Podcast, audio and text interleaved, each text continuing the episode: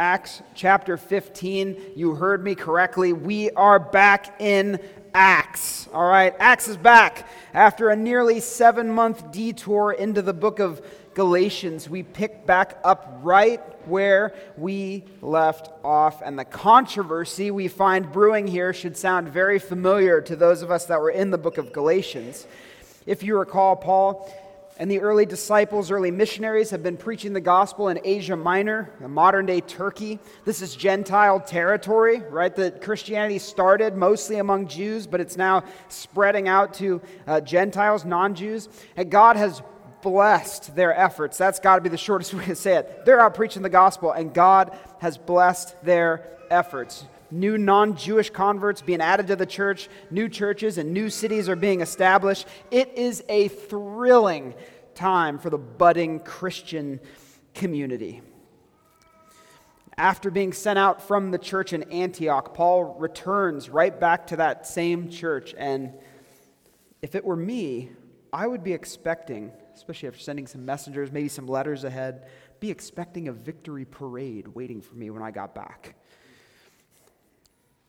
Instead, instead of a parade, Paul finds himself landing right in the middle of a heated debate.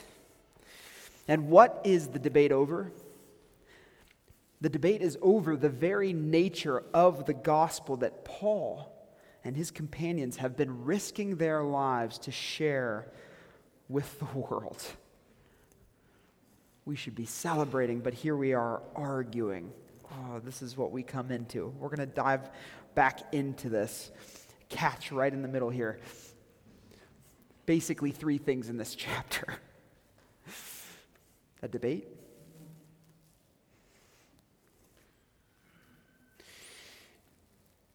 and a letter. Pretty exciting stuff. Are you excited yet? 35 verses of a debate and a letter. We're going to dive into it. 35 verses, actually 34 verses. It looks like 35, but you'll notice at the end, there's skips right over verse 34, just so don't, don't worry about that. It goes 33, 35. That's because verse 34, it was clear, was not in the original manuscripts. There's probably a note about that in your Bible. So 35, 34 verses. Here we go. Acts 15, beginning in verse 1. I'm going to read the whole thing. Buckle up. Here we go. But some men came down from Judea and we're teaching the brothers unless you're circumcised according to the custom of Moses, you cannot be saved. And after Paul and Barnabas had no small dissension and debate with them, Paul and Barnabas and some of the others were appointed to go up to Jerusalem to the apostles and the elders about this question. So, being sent on their way by the church, they passed through both Phoenicia and Samaria, describing in detail the conversion of the Gentiles and brought great joy to all the brothers. When they came to Jerusalem, they were welcomed by the church and the apostles and the elders, and they declared all that God had done with them. But some believers who belonged to the party of the Pharisees rose up and said, It is necessary to circumcise them and to order them to keep the law of Moses. Verse 6 The apostles and the elders were gathered together to consider this matter. And after there had been much debate, Peter stood up and said to them, Brothers, you know that in the early days God made a choice among you, that by my mouth the Gentiles should hear the word of the gospel and believe. And God, who knows the heart, bore witness to them by giving them the Holy Spirit, just as he did to us. And he made no distinction between us and them having cleansed their hearts by faith.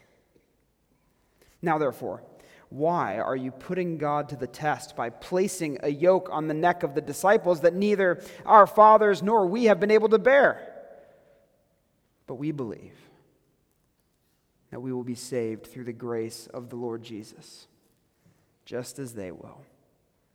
Verse 12 And all the assembly fell silent and they listened to Barnabas and Paul as they related what signs and wonders God had done through them among the Gentiles. After they finished speaking, James replied, Brothers, listen to me. Simeon has related how God first visited the Gentiles to take from them a people for his name. And with this, the words of the prophets agree, just as it is written, After this I will return, and I will rebuild the tent of David that has fallen. I will rebuild its ruins, and I will restore it, that the remnant of mankind may seek the Lord, and all the Gentiles who are called by my name, says the Lord, who makes these things known from of old. Therefore, my judgment is that we should not trouble those of the Gentiles who turn to God, but should write to them to abstain from the things polluted by idols, and from sexual immorality, and from what has been strangled, and from blood. From ancient generations, Moses has had in every city those who proclaim him, for he is read every Sabbath in the synagogues. Verse 22. Then it seemed good to the apostles and the elders with the whole church to choose men from among them and send them to Antioch with Paul and Barnabas. They sent Judas, called Barsabbas, and Silas, leading men among the brothers, with the following letter The brothers, both the apostles and the elders, to the brothers who are of the Gentiles in Antioch and Syria and Cilicia, greetings. Since we have heard that some persons have gone out from us and troubled you with words, unsettling your minds, although we gave them no instructions, it has seemed good to us, having come to one accord, to choose men and send them to you with our beloved Barnabas and Paul, men who have risked their lives for the name of our Lord Jesus Christ. We've therefore sent Judas and Silas, who themselves will tell you the same things by word of mouth. For it has seemed good to the Holy Spirit and to us to lay on you no greater burden than these requirements. Verse 29 that you abstain from what has been sacrificed to idols, and from blood, and from what has been strangled, and from sexual immorality. If you keep yourselves from these, you will do well. Farewell. So when they were sent off, they went down to Antioch. And having gathered the congregation together, they delivered the letter. And when they had read it, they rejoiced because of its encouragement. And Judas and Silas, who were themselves prophets, encouraged and strengthened the brothers with many words. And after they had spent some time, they were sent off in peace by the brothers to those who had sent them. But Paul and Barnabas remained in Antioch, teaching and preaching the word of the Lord with many others also the very words of God. Please join me in a brief prayer for understanding.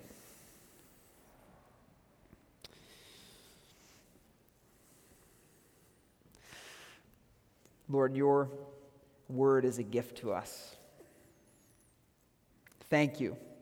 Thank you for all that you have done to record these words down and deliver them to us that our faith might be strengthened that our trust in the Lord Jesus Christ might be nurtured. And Lord, that, that we might know how to both believe in you and live for you. And that is precisely what we ask you to do now. Lord, help us to believe in you and live for you because of what you have for us in this passage. We ask in Jesus' name. Amen.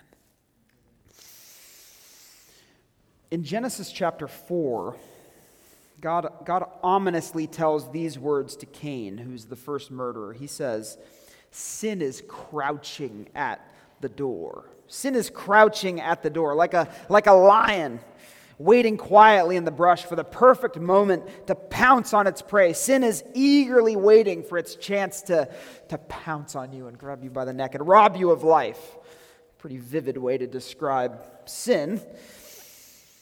Now, for Christians who've believed the gospel, we don't have to fear God's warning to Cain in the same way that Cain did, for we're secure in the knowledge that we've been saved from sin's consequences through the sacrifice of Christ. But that doesn't mean that we can let our guards down. We, we instead, those of us who, who possess the gospel, who have the gospel, must be wary of anything that would attempt to corrupt or distort our understanding of this glorious gospel that we hold so dear. And in fact, this should sound very familiar to what we learned in the book of Galatians. Wary of anything that would corrupt or distort our understanding of the gospel. Here in Acts chapter 15, the major threat is legalism, right? A concept we covered forward and backward in Galatians. Legalism is the belief that what Jesus did for me on the cross isn't enough to secure my salvation. There must be something that I have to do. I must add my own works or my own practices or perspectives to what he's done. Legalism says that when Jesus declared, It is finished from the cross, he meant it's finished whenever my followers sprinkle in some of their own good works.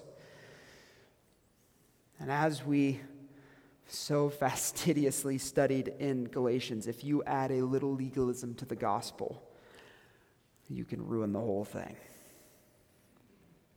And legalism is a near constant threat in our own hearts, first and foremost, in our church, and in the church more broadly. We could say, we should say, legalism is crouching at the door.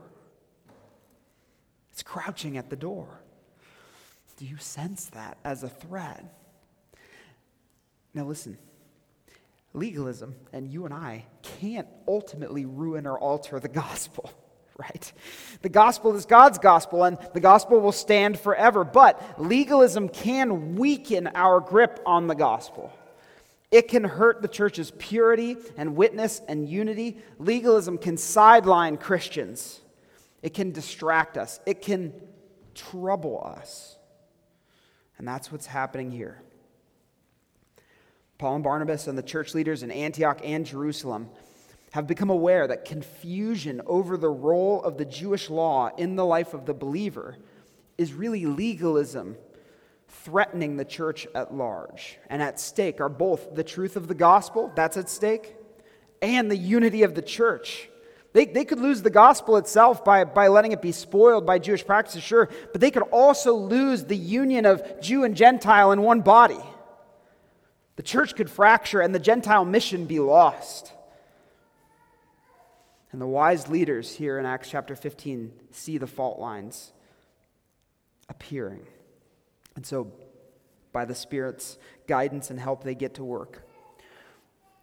What exactly are, I mean, we read a lot. I know it's a long passage. What exactly are the church leaders here in Acts 15 doing? I think the simplest way to describe it is using a phrase that's all over the New Testament. They're guarding the gospel. That's what they're doing. They're guarding the gospel. And for those of us who believe the gospel, we need to be reminded that we have the same charge as well. Guard the gospel. Guard the gospel. It is so precious, so powerful. Guard the gospel. How do they do it in Acts chapter 15? Let me walk you through this. Three points, uh, and I think three ways that we can imitate their example as we seek to guard the gospel in our hearts and in our church as well. Point number one How do you guard the gospel? Rejoice in its fruit. Rejoice in its fruit. There's a, a thread woven throughout this passage that, that I want to draw your attention to. We can actually see it the end of chapter 14 if you look up uh, just, just, a, just a little bit in your Bible, verse 27. And when they, speaking of Paul and Barnabas, arrived and gathered the church together, they declared all that God had done with them and how he had opened a door of faith to the Gentiles. Notice this impulse. It's, it's an impulse more than anything to regularly point to the fruit that the gospel is producing. This is just all over this chapter, all over chapter 15. After their debate, the elders in Antioch decide, right? So that here they are down in Antioch. They're, they, these brothers come down and they're debating about the need for circumcision, right? And they decide that this question needs to be taken to Jerusalem. And so they appoint Paul and Barnabas. Okay, you're going to be our spokesman to take this question up to Jerusalem and to the, the apostles that are there to help us answer this. But what do Paul and Barnabas do on their way there? It's like they can't help themselves. Verse 3, look there. So, being sent on their way by the church, they pass through both Phoenicia and Samaria, describing in great detail the conversion of the Gentiles and brought great joy to all the brothers. Remember, remember Jesus' commission at the beginning of Acts. This, this is act, the, the program of Acts in a nutshell. That beginning in Jerusalem and spreading throughout Judea and Samaria and all the earth, the gospel would be preached, sinners would be saved, and local churches would be established. Paul has gone out to do that. Now he's working backward to Jerusalem on an errand, and he's reporting in each place that Christ's promise is being fulfilled. He can't help it. As soon as they arrive in Jerusalem, what do they do? It's not a trick question. Verse second half of verse 4. And they declared all that God had done with them. They immediately report on the fruit that the gospel is producing. And there's more spots. I'll get to them. But uh, in the first chapter of Colossians, another one of Paul's letters, li- listen to what he writes to another church that's tempted to distort the gospel. Here's what he writes Of this you have heard before in the word of the truth, the gospel, which has come to you. And this, this phrase, as indeed in the whole world, it, the gospel, is bearing fruit and increasing. The gospel itself is a force that produces spiritual fruit in the lives of those who hear it and receive it by faith. And we're protected from legalism when we recognize and rejoice in the good fruit that God is producing through it because it proves that it's not through our efforts, but through His gospel that He's changing the lives and fortunes of sinners. Well, let's keep going. Acts 15 does. Reports of the fruit of the gospel keep coming. In his defense against legalism, Apostle Peter says, verse 8, if you can look there with me, verse 8, and God who knows the heart, bore witness to them by giving them the Holy Spirit, just as he did to us. Peter here, referring back to the events of Acts chapter 10, where Jewish believers were astonished as they saw the Holy Spirit fall on Gentile converts who believed the gospel, right? He's saying this is the fruit of us preaching the gospel. They didn't get circumcised, they didn't they did not keep the law, and yet God gave them the spirit. As soon as he's done with his defense, verse 11, uh, we read this in verse 12. Look at verse 12. And all the assembly fell silent. And here's Paul and Barnabas again. What do you think they're going to do? they related what signs and wonders God had done through them among the Gentiles. Don't know what the signs were exactly, but Acts always connects signs and wonders to the preaching of the gospel. When this message about Jesus' death and resurrection is proclaimed, God provides miraculous signs to validate it. One commentator, David Peterson, so clearly, helpfully wrote this. This, this is why the gospel produces fruit when it's preached. He writes Every gospel initiative can also be classified as a divine visitation. You listen to that again. Every gospel initiative can also be classified as a divine visitation. God encounters people personally through the preaching of the gospel. That's why the gospel produces fruit. Because God works through His Word. He is working through His Word. The fact that people are interested in the gospel, believe it and understand it, and want to share it is proof that God is prepared to work through His Word. And these early disciples were just ready at a moment's notice, everywhere they went, to recount God's personal encounters through the preaching of the gospel over and over again. Because to see the gospel's fruit, to see the fruit of the gospel, is to feel its encouragement to see the gospel's fruit uh, is to feel its encouragement. That you and I are here today and not somewhere else this morning is proof that the gospel produces fruit. That you love Jesus, even if you feel that your love for him is faint. If you believe in Jesus, even if you feel that your belief in him is faint, that is proof that the gospel produces fruit for. You have those affections and those beliefs because the gospel was preached to you and God met you through it. That's how he did it.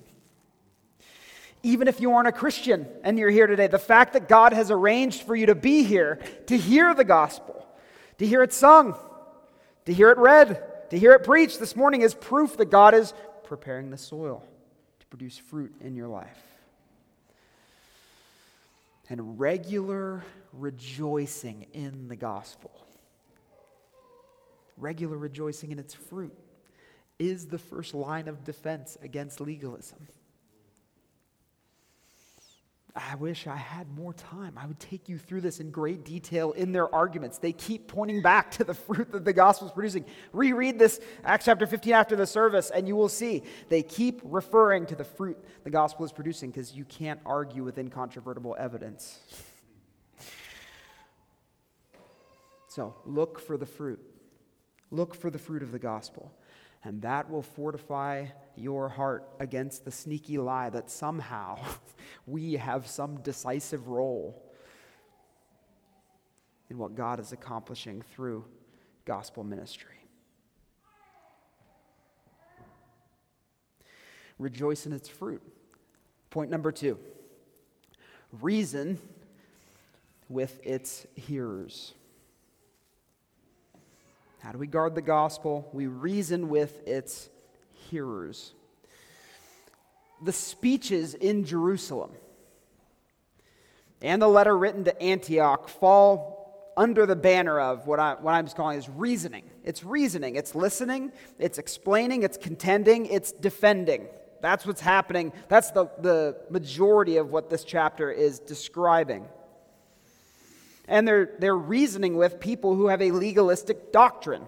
It's stated very plainly in verses 1 and 5. Look back at verse 1 of chapter 15. But some men came down from Judea. This summary is just so helpful. They were teaching the brothers, unless you're circumcised according to the custom of Moses, you cannot be saved. Pretty unequivocal. Jesus' sacrifice isn't enough to save you. You also got to get circumcised. Verse 5. But some believers who belonged to the party of the Pharisees rose up and said, It is necessary to circumcise them and to order them to keep the law of Moses. Now, I want you to notice a word that, at least my first few read throughs of this, I skipped right over. Verse 5, the author, Luke, who wrote Acts, uses the term believers. Some believers were saying this. These aren't non Christians. They're brothers, fellow believers. They're mistaken, oh, gravely mistaken. But they're in the family of Christ. They're saved. These guys are saved, even though they don't know how they were saved. They are confused about how they were saved. But that common ground sets the tone for this whole interchange. Even though Peter's going to argue against them, he begins in verse 6 with the word brothers, a word of endearment and affection. This is good reasoning, okay? This is good debate. Brothers. James begins with the same word in verse 13. Apostle James, brother of Jesus, he says, verse 13, brothers.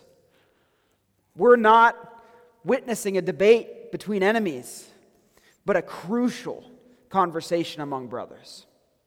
In fact, the question is who gets to be a brother? Right? That's the question.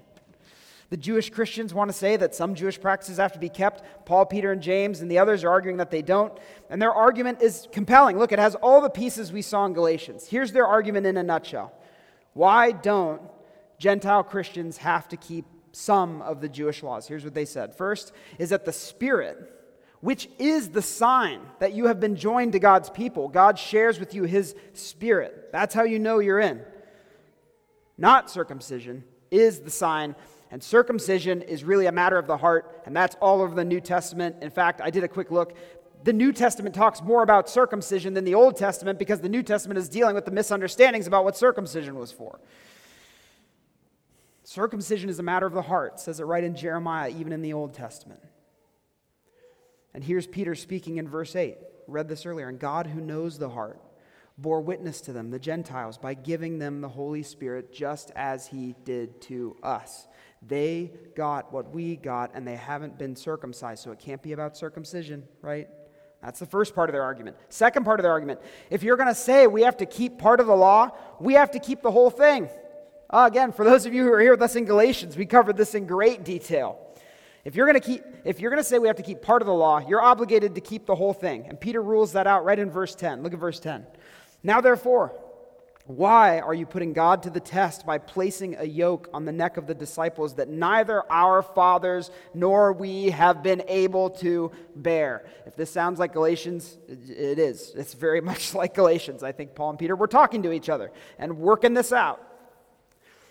So you can't say we have to keep part of the law. If we have to keep part of it, we got to keep the whole thing, and we can't, and we haven't. That's his, that's his argument. And then the third big piece God has always promised to include Gentiles in the new covenant community that he would create through the death, resurrection, ascension, ongoing mediation of Jesus Christ. Gentiles were always supposed to be part of this new covenant community that the Messiah would create. And James makes this, uh, Apostle James, verse 14 and following. Here's what he writes. Uh, here's what he says. Simeon, which is Peter's name, Simeon has related how God first visited the Gentiles to take from them a people for his name. And with this, the words of the prophets agree, just as it is written. And then he quotes Amos 9 11 through 12 about how God will rebuild the kingdom of David with a new people made up of Jews and Gentiles.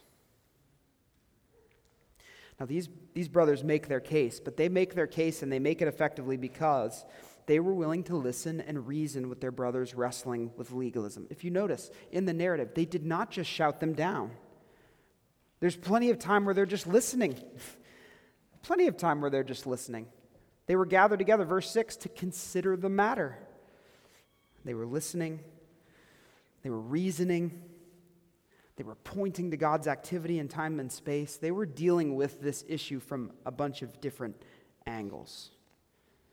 And here the commentator David Peterson summarizes again for us their example beautifully. Here's what, here's what Peterson writes As Christians wrestled, as Christians wrestled with the question of the law's ongoing relevance and application, reflecting on Christ's own teaching and the events by which he inaugurated the new covenant. So that's what's going on, right? They're, they're wrestling with, with what exactly does this mean? Now that Jesus has come, what, what, what do we keep? What do we shed? What, how do we think about this?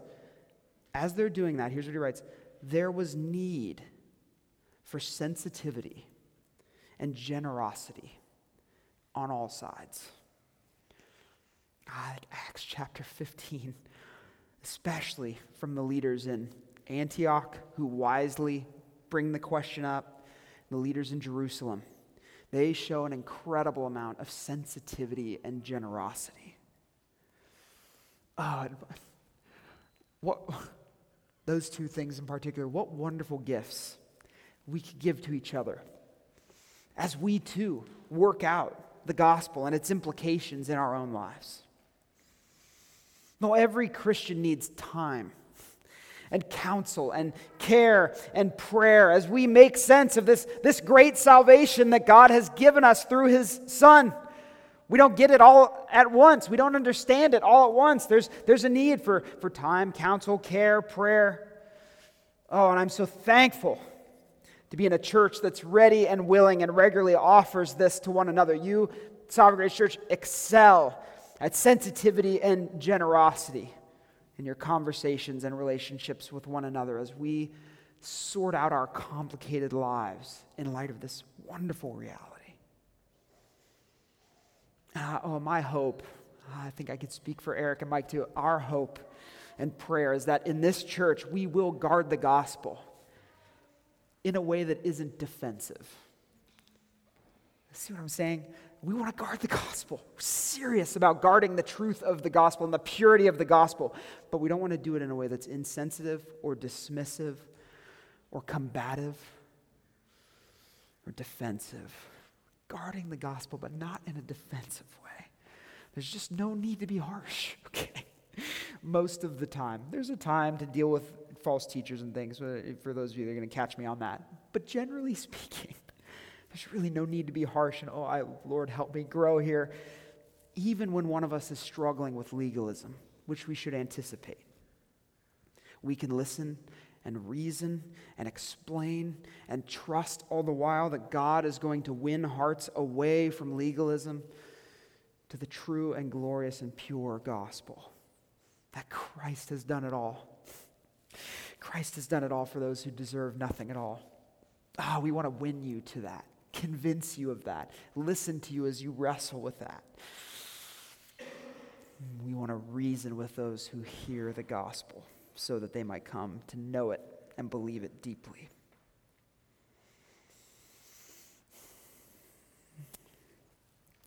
How do we guard the gospel? Point number three. We respond in its power.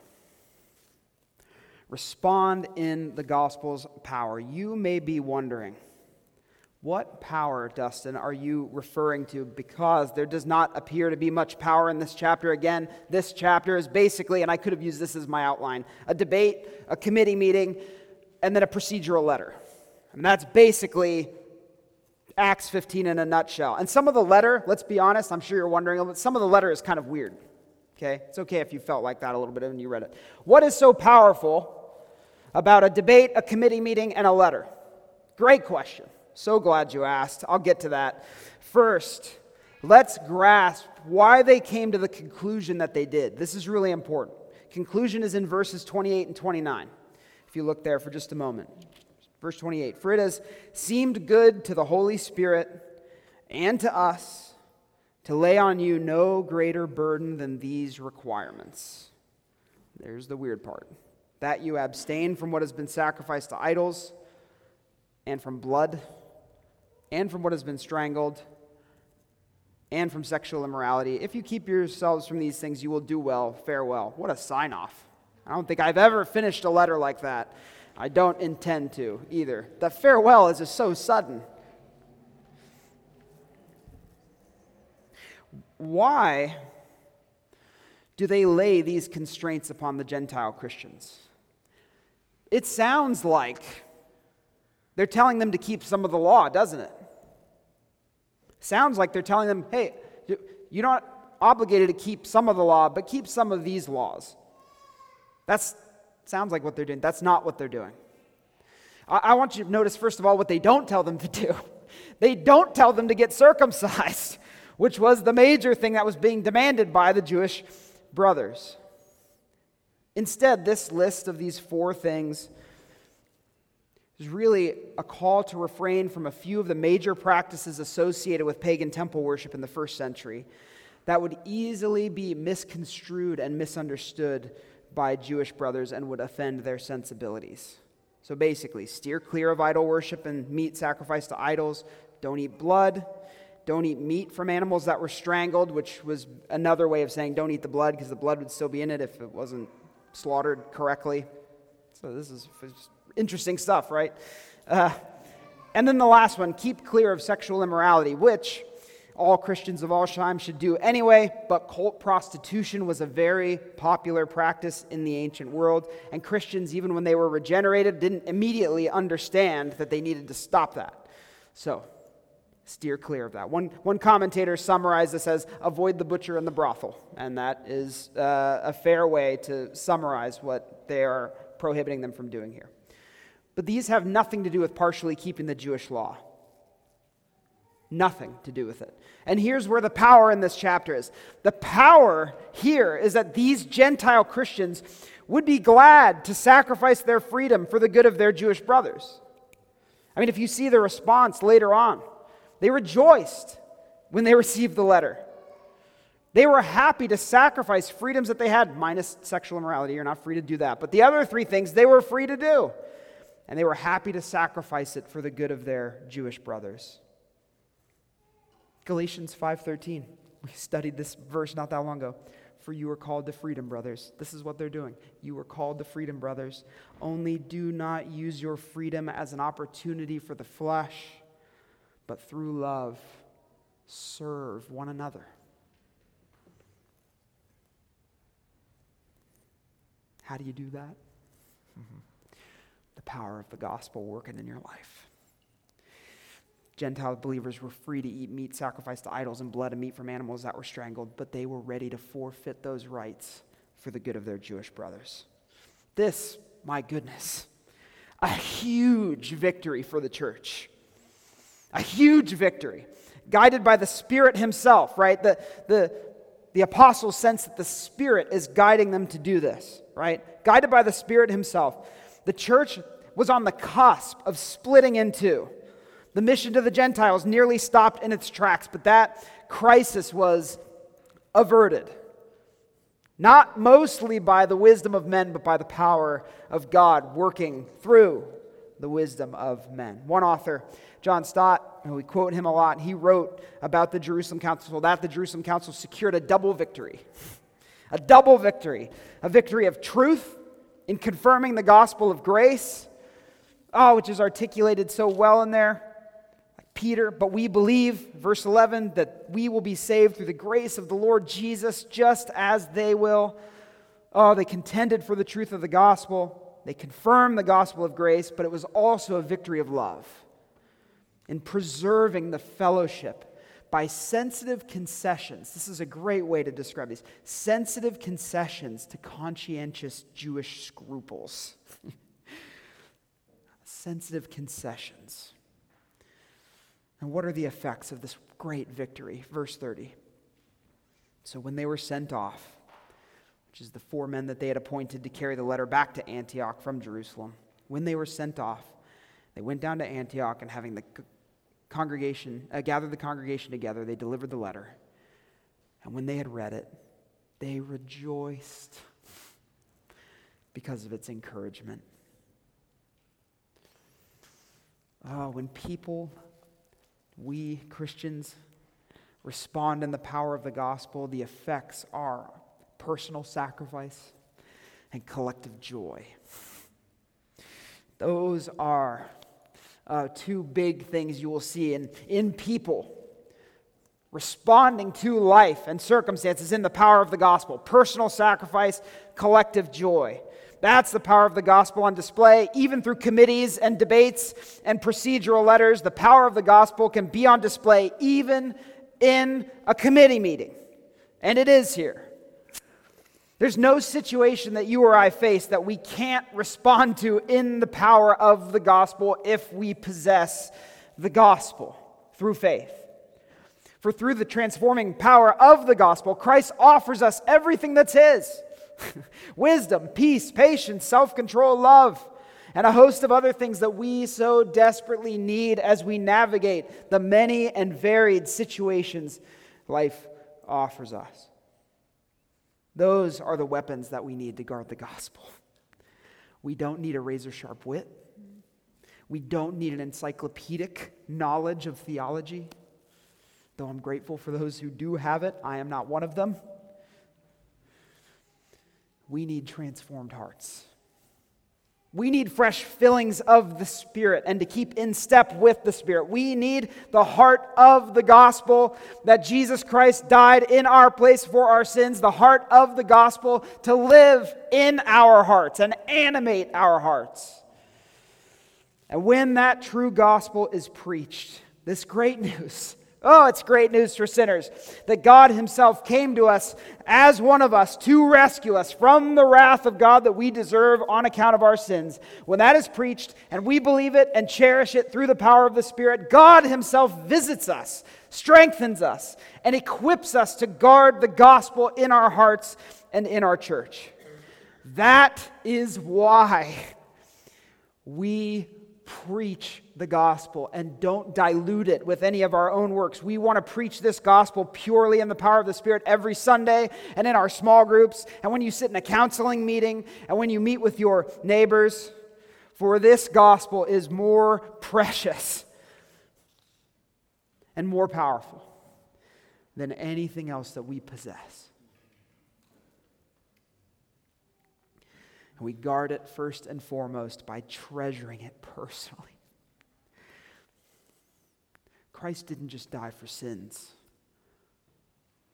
he died for my sins. And I will never taste the death that I deserve. And so it is for you if you believe. Christ did everything that was needed to save us from sin and death. How precious that news is. How powerful that news is when it grips our hearts. We treasure that truth. We treasure that truth. And then when we face whatever is coming at us, we respond gratefully and gracefully in its power. We don't know what God has in store for us as a church. We don't know what God has in store for us in our mission here in Orange. We don't know how many people we will reach, how many new churches will be planted, though we hope and pray and labor and give that there would be many. We don't know what kind of suffering or prosperity and blessing you will face personally. We don't know. But we do know that whatever you're going to face, whatever we're going to face, we will need the truth and the power of an undiluted gospel. If our church is to remain faithful until Christ returns, and I Oh, I know you want that as bad as we all do. If we're to remain faithful until Christ returns, we must guard this wonderful good news about what Jesus has done for sinners like us to bring us back to God. May we do so. May we do so by rejoicing in it, as you already have been.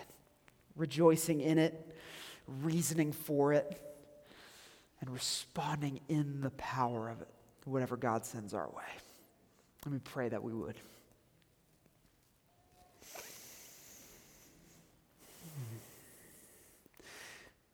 Lord, this gospel, there is just nothing like it.